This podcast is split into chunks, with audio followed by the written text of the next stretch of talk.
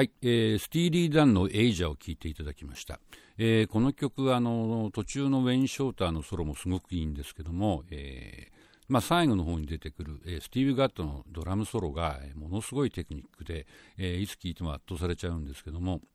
まあ、こういう、えー、て言うんでしょうかね、まあ、ロックバンドの、えー、曲の中でこれだけ真剣にこう、えー、テナーサックスやドラムのソロが、えー、ジャズの人がねやるっていうのはあんまないので、え、これ結構貴重な演奏かなといつも思ってます。えーまあ、というわけで今日は70年代後半の、まあ、ジャズフュージョンを聴いてもらったわけですけども、えーまあ、マイルス・デイビスが、えー、75年にね1回引退して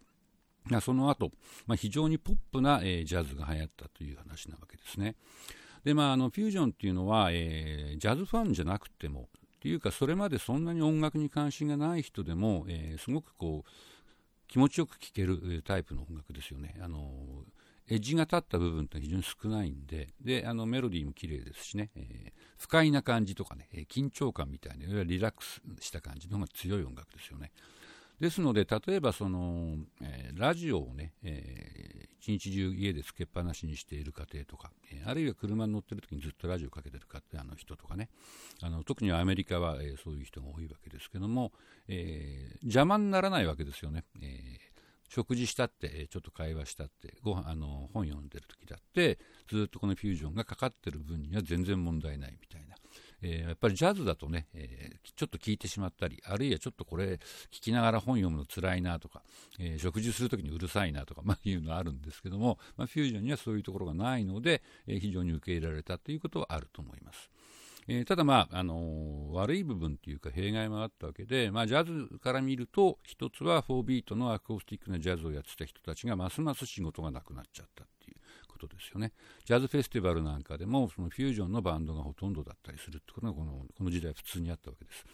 それからあとそのそれまで4ビートやってた人たちがフュージョンが流行したっていうんで、まあ、レコード会社に言われてフュージョンのアルバムを出すんだけどやっぱりちゃんとしたスキルがないとかノウハウがないのであんまり面白くなくって、えー、結局やっぱり売れなかったで契約がなくなっちゃったとか、まあ、そんなこともいろいろありました。まあ、それからあとフュージョン自体でいうと70年代の、えー、23年はすごく新鮮な、えー、感じだったんですけどもだんだんこう売れるパターンみたいなのが分かっちゃうとですね同じようなことを繰り返すようになっちゃうんですね。で1980年代に入ってからのフュージョンは割とそういうのが多くて、まあ、聞いててもなんかこうスリルがないとかつまんないっていうね、えー、同じに聞こえちゃうみたいなのが、えー、どうしても出てきたわけです。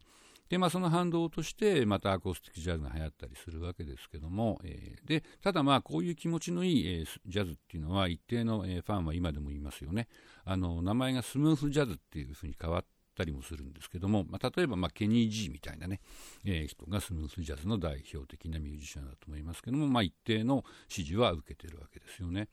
であと一回りしてあのこの70年代をもう知らないというかこの頃に、えー、まだ生まれてないミュージシャンたちっているわけですよね。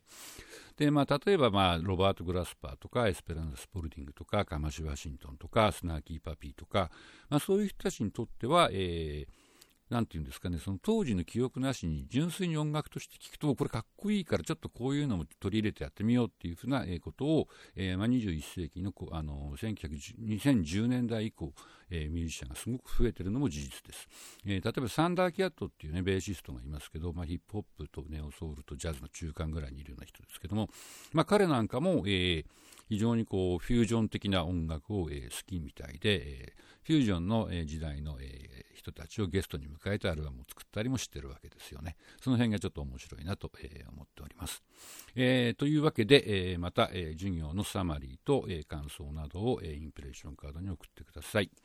えー、そろそろそうですね、あの皆さん、えー、レポートの準備をしていただければと思っています。えー、レポートについては、え個別にメールで話し合いを、したり、え必要があれば Zoom で話をしたりしたいと思ってますけども、えまあ、日本語で書く方は1万字ぐらい、え英語で書く方は、えそうですね、4000ワードとか、それぐらいで書いてもらえると嬉しいなと思ってます。えー、というわけで、えジャズ史研究、え、今日はの授業はこれでおしまいです。じゃあまた来週もよろしくお願いします。